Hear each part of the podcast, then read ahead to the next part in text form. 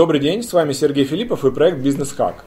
А, коллеги, хотелось бы пару слов сказать о том, на какие вопросы, приходящие в «Бизнес Хак», я отвечаю быстро.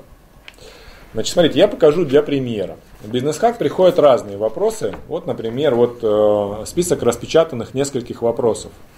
Вот смотрите, вот вопрос, например, Максим Омск, 34 года. Раз, два, три пункта, вот это вот пол листа, даже больше, две трети листа, это его вопрос.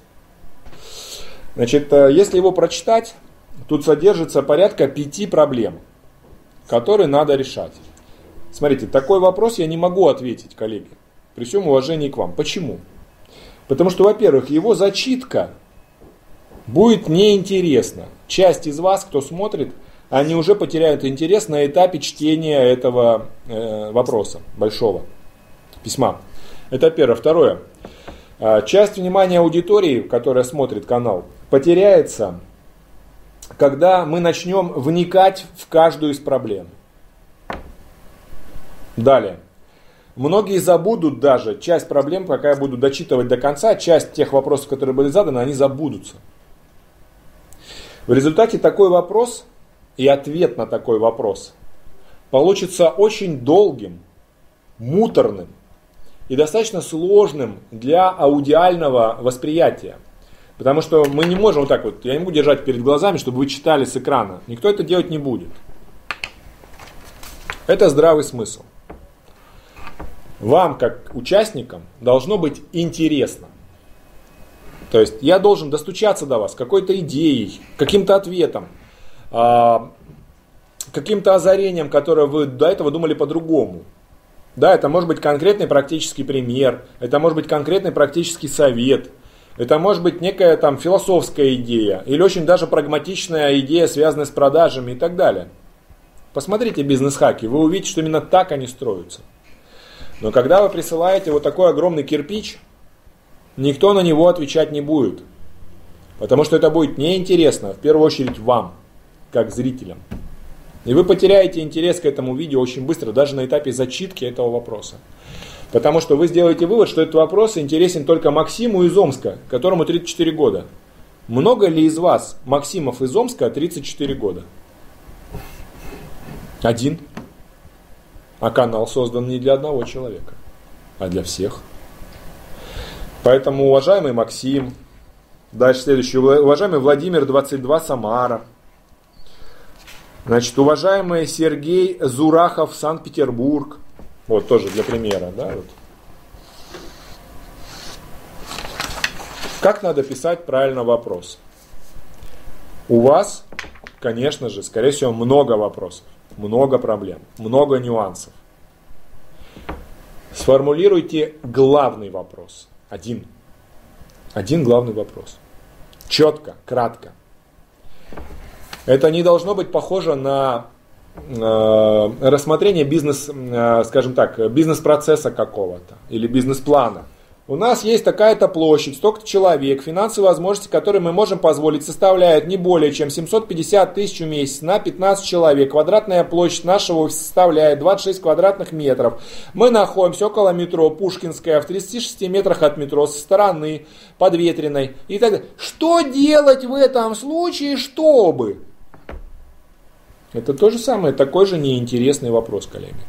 Потому что конкретный бизнес-кейс, вот с такими цифрами конкретными, э, с конкретным месторасположением офиса, квадратурой, конкретными финансовыми ограничениями на ваш бизнес, он будет интересен конкретно Максиму 34 года Омск. Больше никому. Поэтому спасибо, что вы присылаете эти вопросы. Но я не могу на них ответить. Потому что это будет неинтересно зрителям канала. А я хочу сделать так, чтобы зрителям канала было интересно. А если они заснут на этапе зачитывания вопроса, ну о каком интересе может идти речь? Вот так совершенно объективно, логично я эту ситуацию вам отвечаю. Поэтому сформулируйте один вопрос в одном письме. И прелюдия к описанию вопроса должна быть небольшая, чтобы ее можно было быстро зачитать, и быстро вникнуть. Очень хорошие письма, когда, значит, соответственно, вопрос, вот, например, Дмитрий Серебряков, 26 лет, да, вот смотрите, вот буквально два абзаца. Все понятно. Или, например, вот Валерий Калининград. Вот, пожалуйста, один, один абзац. Это не значит, что у него вопрос простой. Вот смотрите. Валерий Калининград спрашивает. Возможно ли правильно строить взаимоотношения между полами, мужчина и женщина в фирме, для успешного ее развития? То есть, хорошо или плохо для бизнеса, когда между сотрудниками начинаются амурные отношения? Нет ли тут подводных камней для бизнеса? Зависит ли важность этого явления от размера и вида бизнеса? У меня 17 человек сфера услуг. Или не обращать на это внимания, опустить на самотек.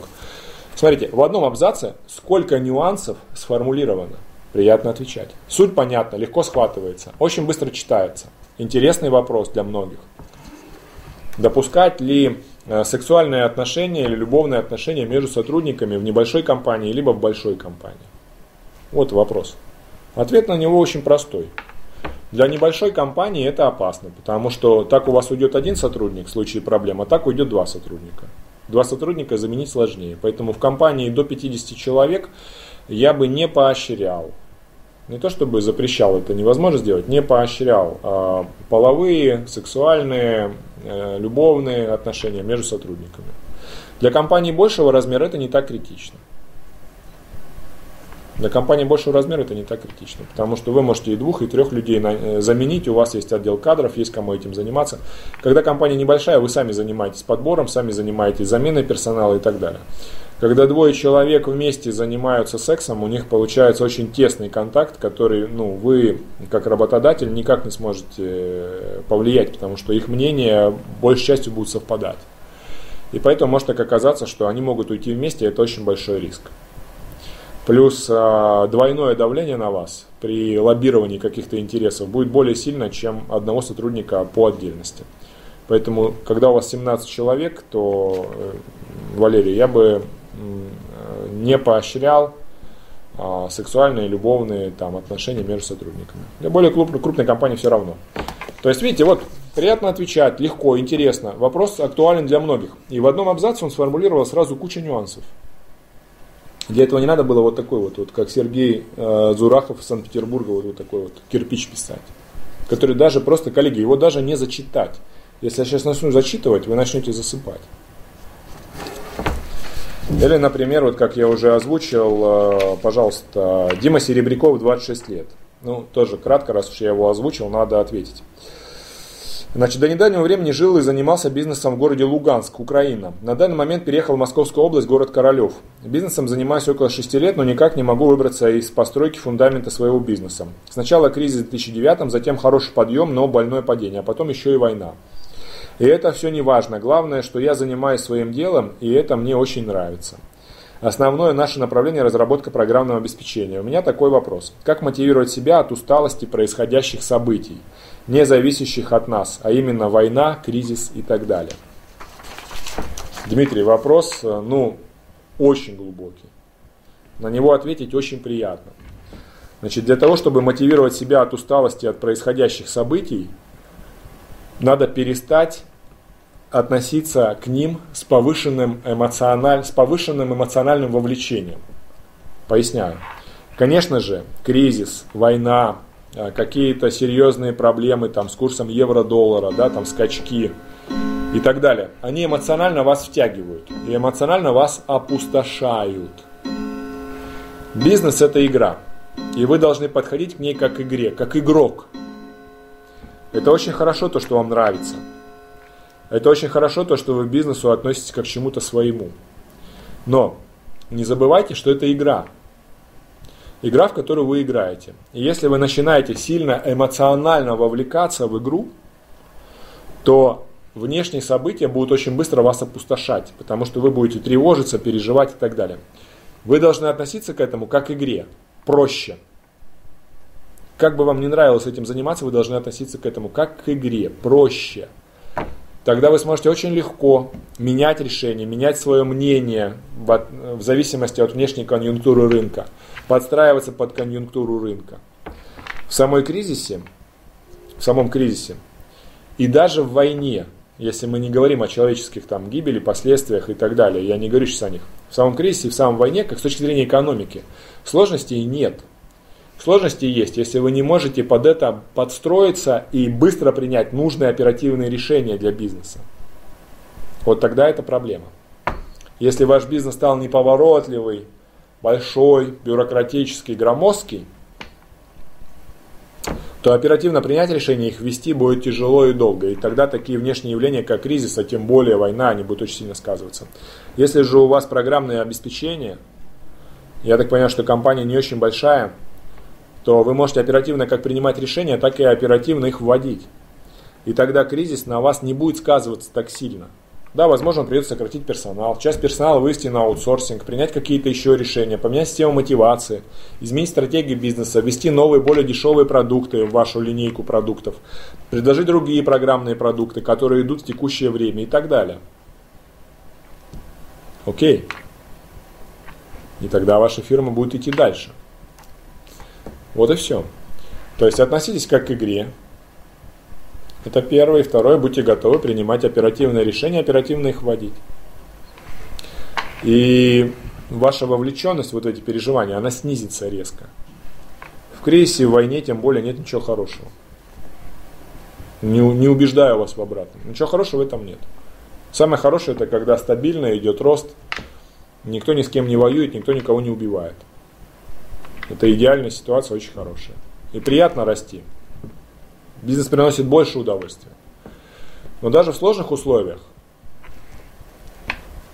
можно развиваться, можно жить, можно развиваться, там, приносить прибыль себе, сотрудникам, не допустить того, чтобы люди пошли на улицу э, без зарплаты. Если вы умеете правильно принимать решения и правильно их вводить, не вовлекаясь в процесс. Вот такой непростой вопрос, но очень глубокий, Дмитрий Серебряков, 26 лет. Э, такой, точнее, глубокий ответ на такой глубокий вопрос. Спасибо вам. Вот так, коллеги, удачи.